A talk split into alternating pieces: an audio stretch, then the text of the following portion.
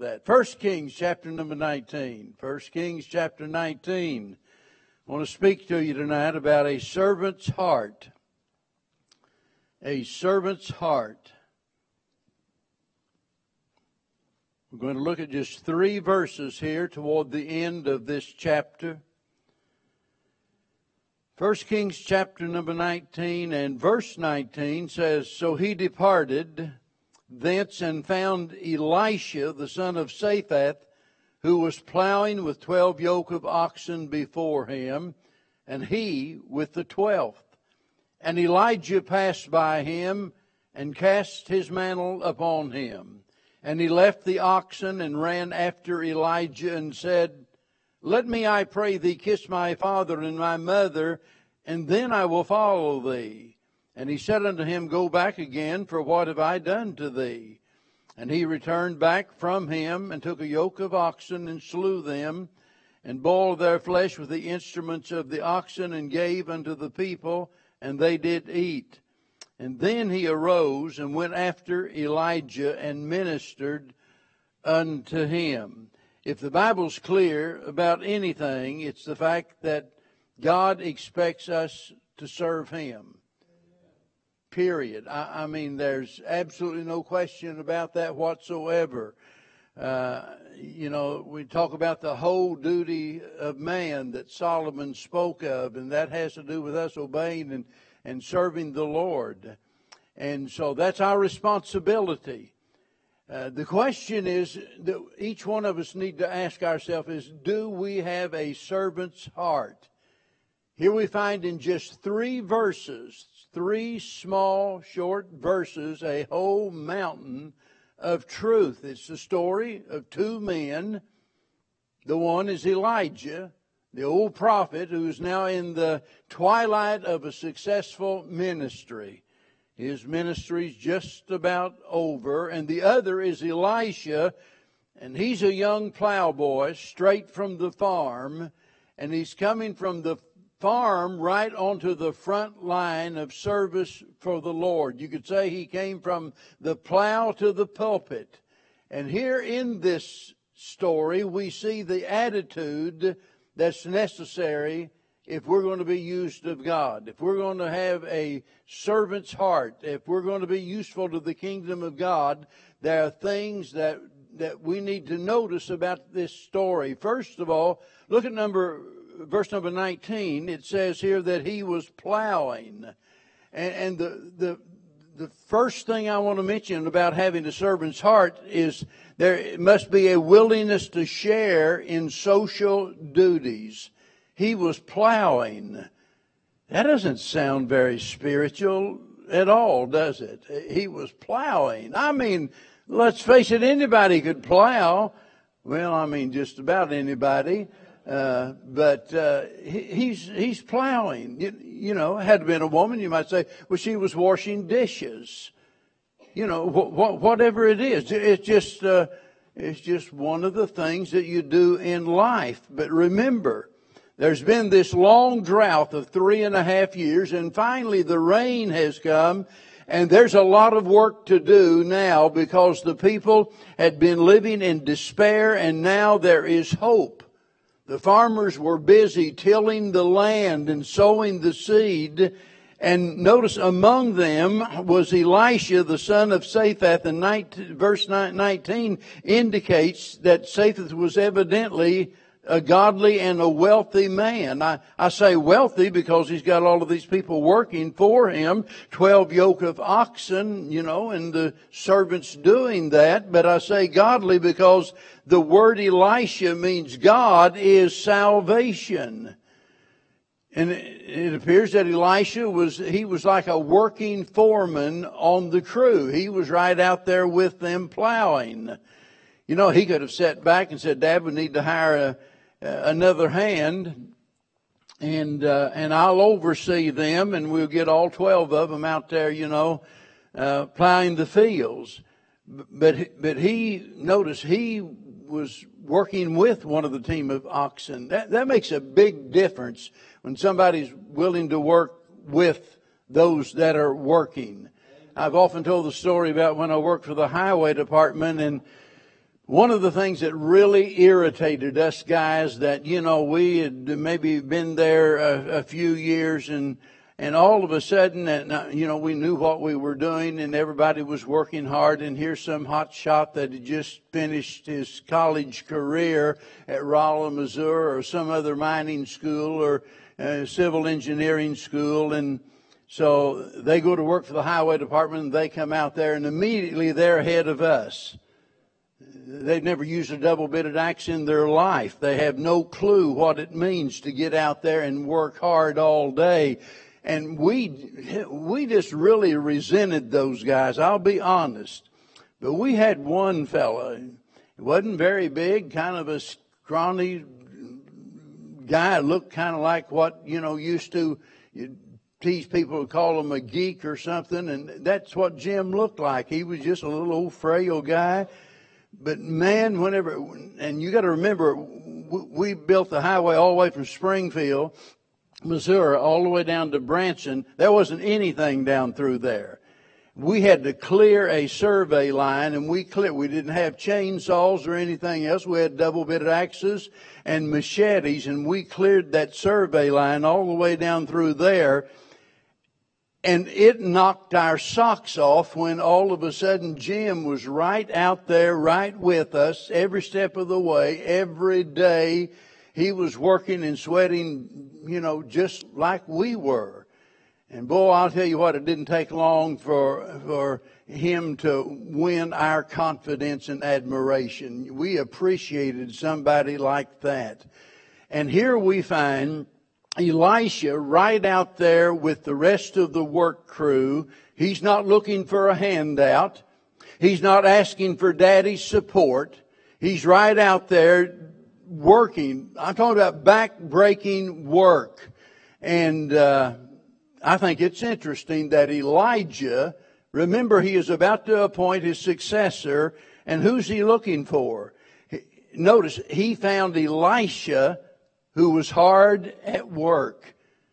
He could have probably found a lot of folks sitting under a shade tree somewhere, you know, and said, Hey, I need a successor and, uh, it looks like you don't have anything to do. Why don't you come and follow me? But he didn't do that. He found somebody that was willing to work. There's an important lesson in that, I think, for all of us, because we look back through history, especially in the Bible, and we see all of those examples of people that God used, and they were all industrious. We think about David. David was out there keeping sheep.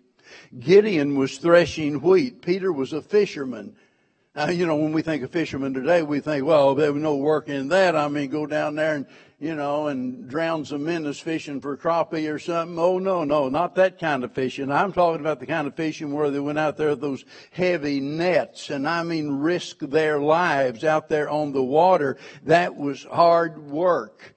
And, and, and yet that's exactly what he was doing. The Lord chose those who were actively doing something. Like somebody said, the only place you'll find find uh, success before work is in the dictionary. And that's right. And we, look, we're never going to be really used of God unless we have a servant's heart, unless we're willing to serve. And so if you're going to serve God, you, you, you, you got to learn to, lot of learn to work and learn to love it. Several years ago, it'd be, uh, how many? About 40 years ago, 42 years ago. I had an assistant pastor, and uh, so he'd just got out of out of Bible college, and uh, very some of you would know who I'm talking about. And so the first day that uh, he was on the job, we uh, we had a sit down talk, and uh, and I told him, look, uh, you're going to be doing a lot of stuff that doesn't seem very spiritual to you. You're going to be running a mimeograph machine. Do I need to explain that? Is kind yeah for the the kids that never heard of a mimeograph machine. It was the it was what we had before you had copiers and you know printing presses and things like that. And I went over a whole list of different things and just trying to emphasize that these things are important and somebody's got to do them. And I don't have time to do all of those things and and uh, thankfully he he was all in. And thank God for somebody, you know, like that that's willing to do what needs to be done. That's what it takes to have a servant's heart. And, and we ought to do our very best at it. I can remember my pastor. I've only had one pastor and, uh, and he died at an early age, I think about 45, but uh, I'll never forget he would be preaching about serving the Lord and being the best you can. And uh, we had paneling on all, all, of the walls back then in that little church building, and he'd get his hanky out. He'd say, "You know, if God called me to just to be a knot-hole polisher, he said." Uh, I would be the best knot-hole polisher there ever ever was, and he'd get over there and polish on one knot-hole and find another one and do the same thing. And he said, you know, and that's the attitude that we ought to have in whatever we're doing. You know, I'm so glad that God doesn't reward us on the basis of whether we do as much as somebody else. God rewards us on the basis of faithfulness. And faithfulness has to do with doing the best you can with what you've got. We're not in competition with one another. And all God asks from any of us is to do the best that we can. That might not be enough to satisfy some folks, but that doesn't make any difference, you know, because God's looking at our faithfulness. And, and, and, there's a work to be done. Your work might not be, you know, physically exhaustive like somebody else. It might, you know, be entirely different. But it's a work to be done.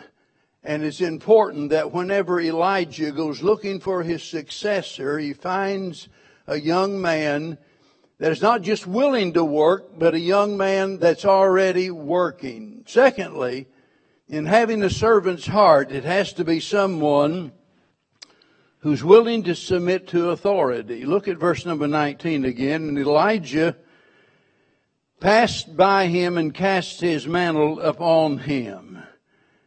Now, I, I think I can safely say that uh, that he, that Elisha knew who Elijah was because everybody did. I mean, he was known throughout the land and by many as being the troublemaker. This is the guy that, you know, that withheld the rain from us. He was the most famous prophet of that day. And it must have been a breathtaking moment for Elisha out there plowing when that old prophet walks by and takes his mantle and puts it on his shoulders. That was a symbol of his prophetic office. It was a symbol of his authority. That was his way of extending a call to this young man. It's like saying, son, I'm about to pass off of the scene and I'm passing the torch to you. Now, it's possible that he gave an explanation like that. It might have been much longer than that. I, I don't know. It doesn't say. But there are no words recorded. And I really don't think any words were needed. I think Elisha got the message exactly what was meant by that because notice what it says he left the oxen and ran after Elijah. That tells me two things. Tells me, number one, that when Elijah placed the mantle on Elisha, he just kept walking. Number two, it tells me that Elisha was anxious to do the will of God, and he ran after him. He didn't say, hey, what does this mean? Or what do you want me to do with this? Or, or I refuse to go or anything else. He ran after him. But look at verse 20. He's got only one request. Let me, I pray thee, kiss my father and mother, and then I will follow thee. Well, that tells us a lot about his character. You know, he wanted to leave the right way. I think that's important. over the years, I've known so many people that decide for whatever reason they're going to leave the church and they just leave. No explanation, not a word, just leave. I think that's an awful indictment against our character when we do things like that. I mean, to even think about on your job where you work and to think about changing your vocation and just to walk out without a word of explanation. We all know that wouldn't be the right thing to do. And he wants to leave the right way, and boy, the first thing, first order of business that he wants to take care of is mom and dad. He could have just packed his bags and left, said, hey, come on, let's go. I'm ready. I, I've been looking for, a, I've been looking for a reason to get away from home anyway. I want to be out on my own. I want to call my own shots, do my own thing. I'm ready to go. He didn't want to walk away without some word of explanation, so he set things in order first. That's the way it should be. And then he placed himself under the authority of Elijah. He didn't say, all right, now I'm going to go with you, but I'm going to call the shots. You're just an old man. You don't know what you're doing anymore. And I'm the, if I'm going to take your place, you know, if I'm going to be the chief honcho around here, then I'm going to call the shots. He didn't, didn't do that. He just followed wherever that old prophet went. Following always comes before leading because a person that's not willing to follow is not fit to lead. Our attitude toward authority is a reflection of our attitude toward God. That's in all areas of life and at all ages of life.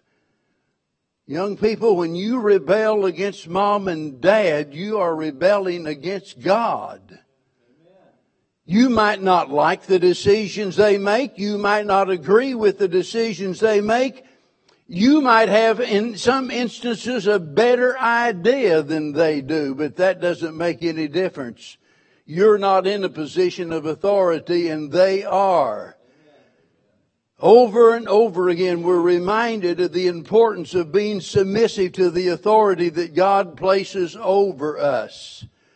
And the problem is some folks are until things don't go their way. It happens in marriages. It happens all of the time in all areas of life. You know, they don't mind submitting to authority just as long as everything goes their way. Now, don't misunderstand.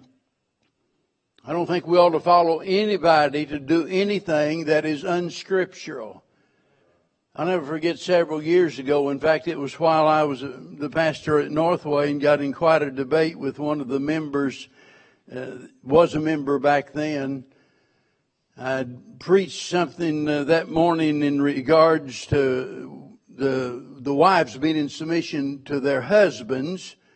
And I mentioned the fact, as Peter said, it's better to obey God than it is to obey man. You ought not to obey your husband if it regards him, you know, commanding you do something wrong because make no mistake about it, there are some men that have demanded that their wife go to the honky tonks with them and have a drink with them and so on and so forth. So after the service, I'll never forget, this fellow approached me and said, you know, Brother Stone, I think you're wrong about that. I think the wife ought to be in submission to her husband regardless of what he says. And if he's wrong, then he has to answer to God for it. And I said, where do you, you know, where do you draw the line? What if he wants you to slit somebody's throat? I mean, you've got to draw the line somewhere. And you draw the line where God puts the line. That's where it is. I believe in pastoral authority, but I certainly don't think you ought to ever follow your pastor if your pastor is doing something that is totally and obviously unscriptural.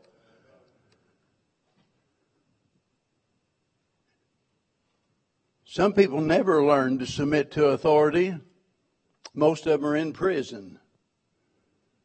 The others need to be. and probably eventually will be.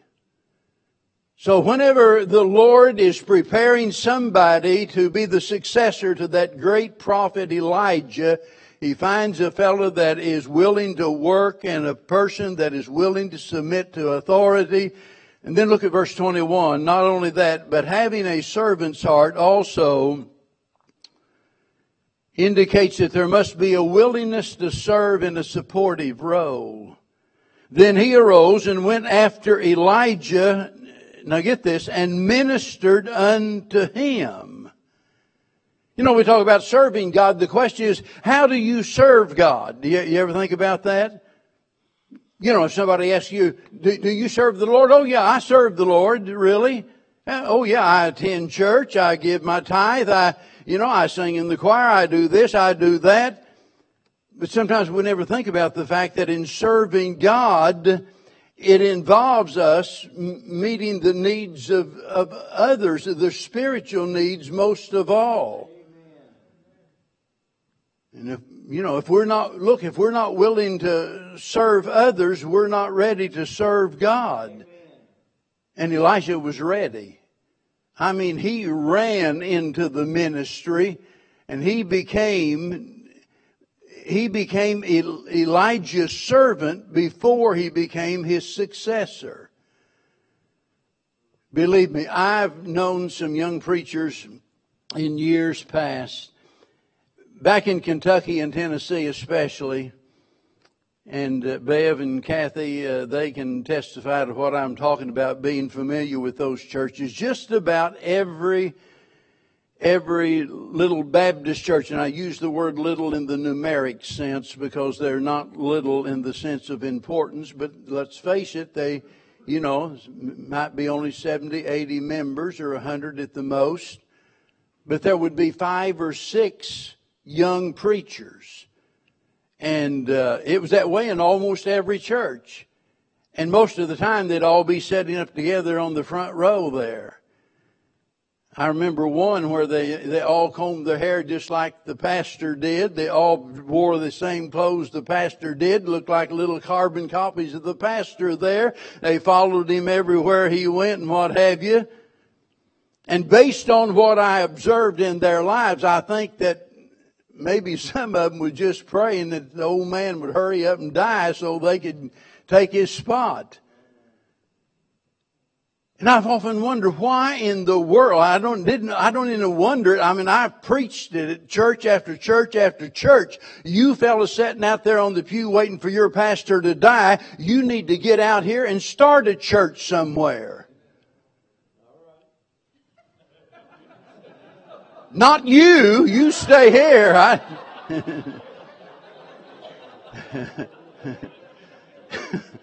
Boy, I put my foot in my mouth then, didn't I?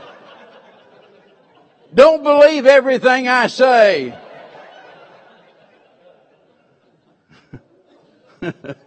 wow. I am so glad that God has worked things out like he has. And I'm not going to elaborate on that. I've done it a few times already, more than I should have. But let me tell you, I am so thankful for, for Brother Kenneth and his work ethic and his attitude and everything else. I, uh, and his respect for authority and his willingness to to serve in whatever way. Thank God for that. Look, I know what it's like to have somebody as an assistant uh, he's our associate pastor now, but we had an assistant some years ago. Well, I'm gonna just leave it at that. I, I, I was I was in a good mood, and I, it's going to get me in a bad mood talking about that. Thank God it doesn't get me in a bad mood thinking about Brother Kenneth. And I'm not just saying that because he's here. Bev can tell you I say the same thing at home, and those of you that know me, know how I feel about him. Verse number 20 now. I want you to look at something else about a servant's heart. That's the fact that he's willing to separate himself. Notice, and he left the oxen and ran after Elijah and said, Let me, I pray thee, kiss my father and my mother, and then I will follow thee. And he said unto him, Go back again, for what have I done to thee? And he's just trying to get him to acknowledge the call didn't come from me, the call came from God through me. But the point is that Christian service always demands a separation from something. Sometimes even good things sometimes even people that you love dearly. And to do the will of God, you just have to give up those things. I, you know, I look back over the years and I, I don't regret anything I've ever done for the Lord, and I'm certain that that I made a lot of mistakes along the way, and there's a lot of times I probably blame God for things that I did that you know that maybe maybe I shouldn't have done. I'm talking about good things.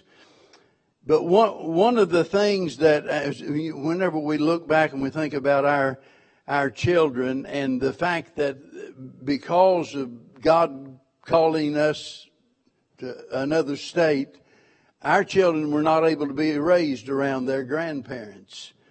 I mean, whenever they occasionally got to see them, you know, it was maybe at Christmas time we'd go go back there, or maybe one time during the summer on vacation, and that was the limit. But, but look, that was the price that had to be paid in order to do what God had called us to do.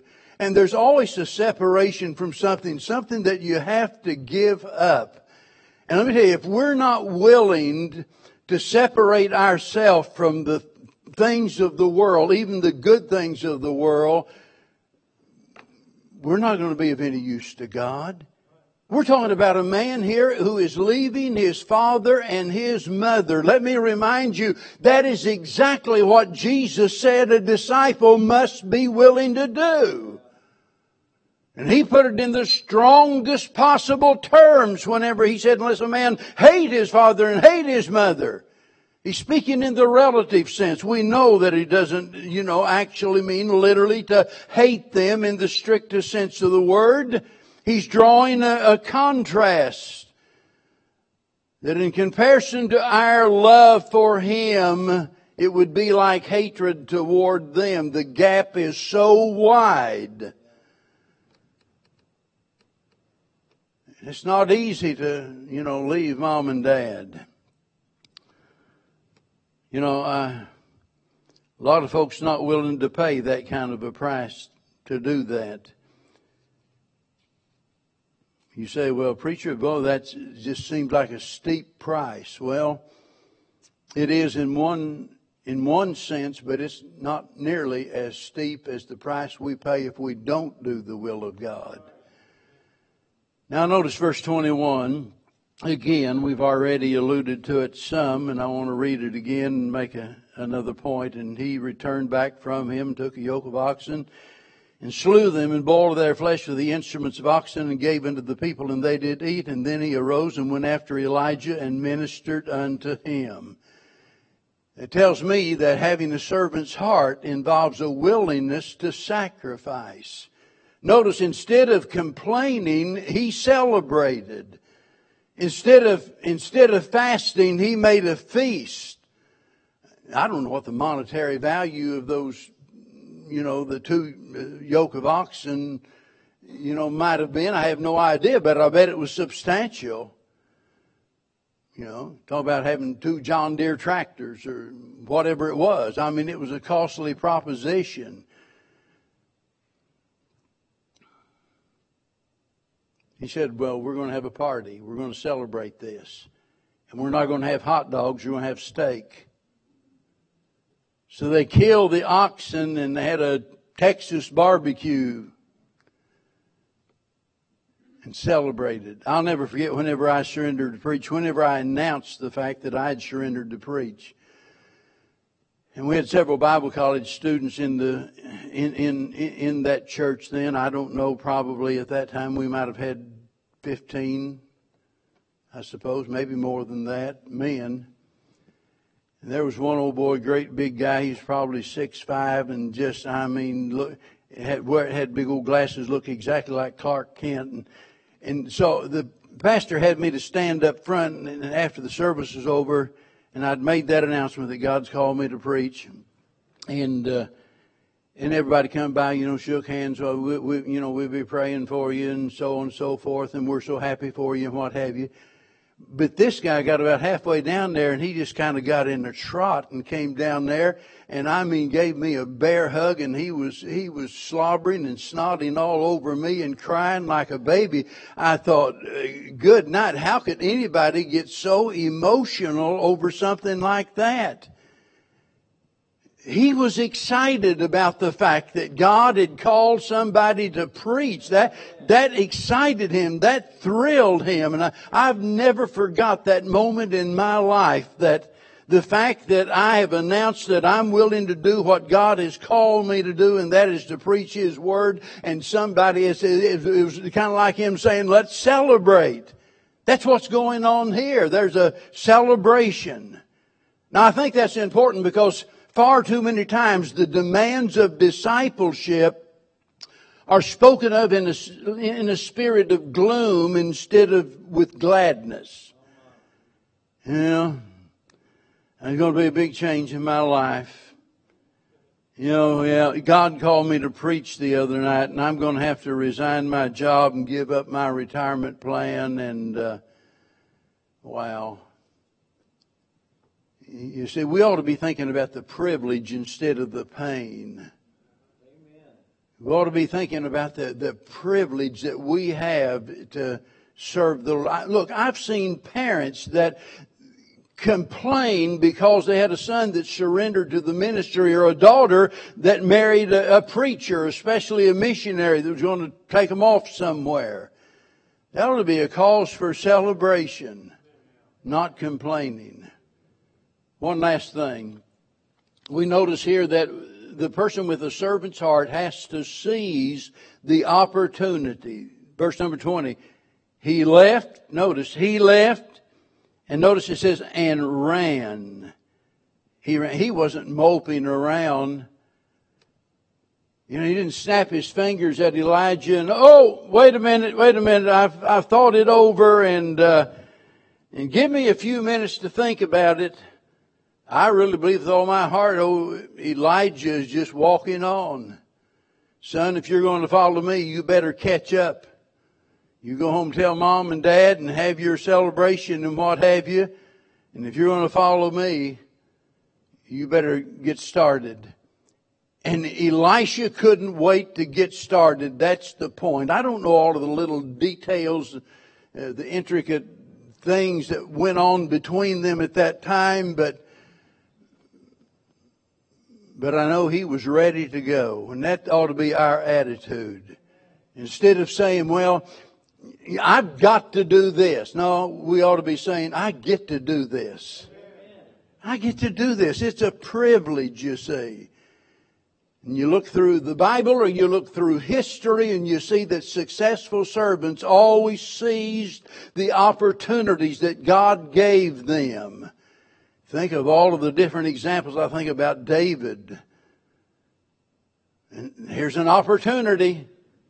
I mean, look, there was, there was no invitation extended to him. In fact, there were those, his own family tried to discourage him, but God said, here's an opportunity. It's a giant, but it's an opportunity. it's like David said, that's okay. I'll take it.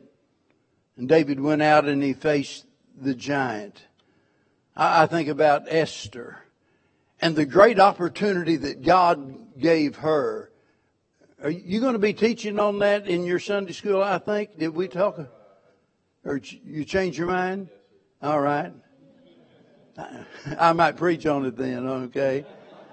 We'd talked about it. Rick had been thinking about preaching about Esther, and boy, you read that whole story and you wonder about how God could possibly be in the details. Here she is. She's really, you know, taken captive, but she wins a beauty contest and becomes the queen. And, and here she is in this, it seems like a great position, but it wasn't because all of a sudden there's a decree that goes out to kill all of the Jews. And so now she's in a quandary. What in the world? Because the Jews are her people. And, and she says, you, you know, that spoke about being born for such a time as this. There was an opportunity, there was a, there was a little window of opportunity open, and had she not walked through it, those Jews would have been slaughtered. I think about the Apostle Paul and so many others that God has used so greatly, and God gave them an opportunity, and they took advantage of it. Maybe my favorite is Isaiah. Remember the Lord in Isaiah chapter 6, you know, as he spoke about the needs of the nation and needing someone to go, and he said, Whom shall I send? Who will go for me? And Elisha said, Here am I, send me. He didn't do like some preachers I've known, ask what the salary would be, or ask about the retirement plan or ask if there's a car provided. And look, if if it ever gets down to the point that lightning strikes me and Brother Kenneth both and we're dead and gone, you got to call a pastor. And as the pulpit committee examines him, if he asks what the salary is, tell him it doesn't make any difference because you're no longer under consideration. That might sound hard nosed, but let me tell you, that should never be a factor. Isaiah said, Here am I, send me. I'm ready to go. And that ought to be the attitude of each and every one of us. You know, God doesn't use us all in the same way, but we all ought to have a servant's heart. And thank God for those those members of the church that have a servant's heart. And I, boy, I could look out there and call so many names of people that, that I am so thankful for because whatever it is that God has called you to do, I mean, you do it well. You have a servant's heart. You know, we think about our ushers and sometimes just take them for granted and thank God for them being so faithful week after week after week after week. And we don't have to worry about that. We don't have to worry about these other ministries because there's somebody that, you know, standing in the gap and making up the head. Somebody that's like Isaiah, you know, here, here, here, here my Lord, send me. I'll go. I'll serve. Take advantage of those opportunities. You say, yeah, but, you know, preacher, I, I, I just, I'm just afraid that I might fail. I'm afraid that I might not have the ability to see it through. Well, you're in good company. Moses felt the same way. God, you know, gave him an opportunity. Said, "Look, I've got something for you to do. I want you to go to Pharaoh. I want you to deliver my people." And he said, "Oh, you know, it's, Lord, I'm slow of speech. You know, I'm not eloquent in speech. I'm slow in my tongue. I, I, I, I'm not a good speaker. How am I supposed to do that?" And then I've often said he really what he was saying here am I send send Aaron, you know, let Aaron go. He he's good at that stuff. Let him go. No, God said, I want you. I want you. God doesn't call you because you're fit. God fits you because you're called. Whatever it is that God wants you to do, God will enable you to do that thing. But you have to have a servant's heart and take advantage of that opportunity. And when we talk about a servant's heart, that involves every area of our life, not just what we do when we walk in the doors of the church building. It's having a servant's heart toward people. Some of the greatest servants of the Lord are, are women. They've never pastored a church. They've never done this and never done, done that. Maybe they don't even sing in the choir. They don't teach a Sunday school class, but they have a servant's heart. And well, they see somebody in need, and it's well, you know, I, I'm, I'm going to I'm going to take them something to eat, and I'm going to do this, and I'm going to do that. Just reaching out, serving others, and if if we'll all do that, there's just no limit to what God will do with us, through us, for us here in this place. Let let God use you. Ask, ask God to give you a servant's heart if if if you know if that's not the case, because that's exactly what He wants from each and every one of us. Let's bow together, Father. how we thank you, Lord, for those that uh, have the heart of a servant, those that are not looking for a handout, not looking for an easy road, but those that are willing to do their very best in the place where they are needed the most. And we thank you for each and every one like that. And I pray tonight that you might just implant, uh, implant this thought in the heart, especially of our, of our younger people here, that they'll, that they'll realize that they have only one life. And as Jim Elliot said, it'll soon be past and only what's done for Christ will last. God, help us to invest our time wisely and take advantage of the opportunities that we have. And help us until the day that we die to continue doing our best to seek your kingdom first. In Jesus' name, amen.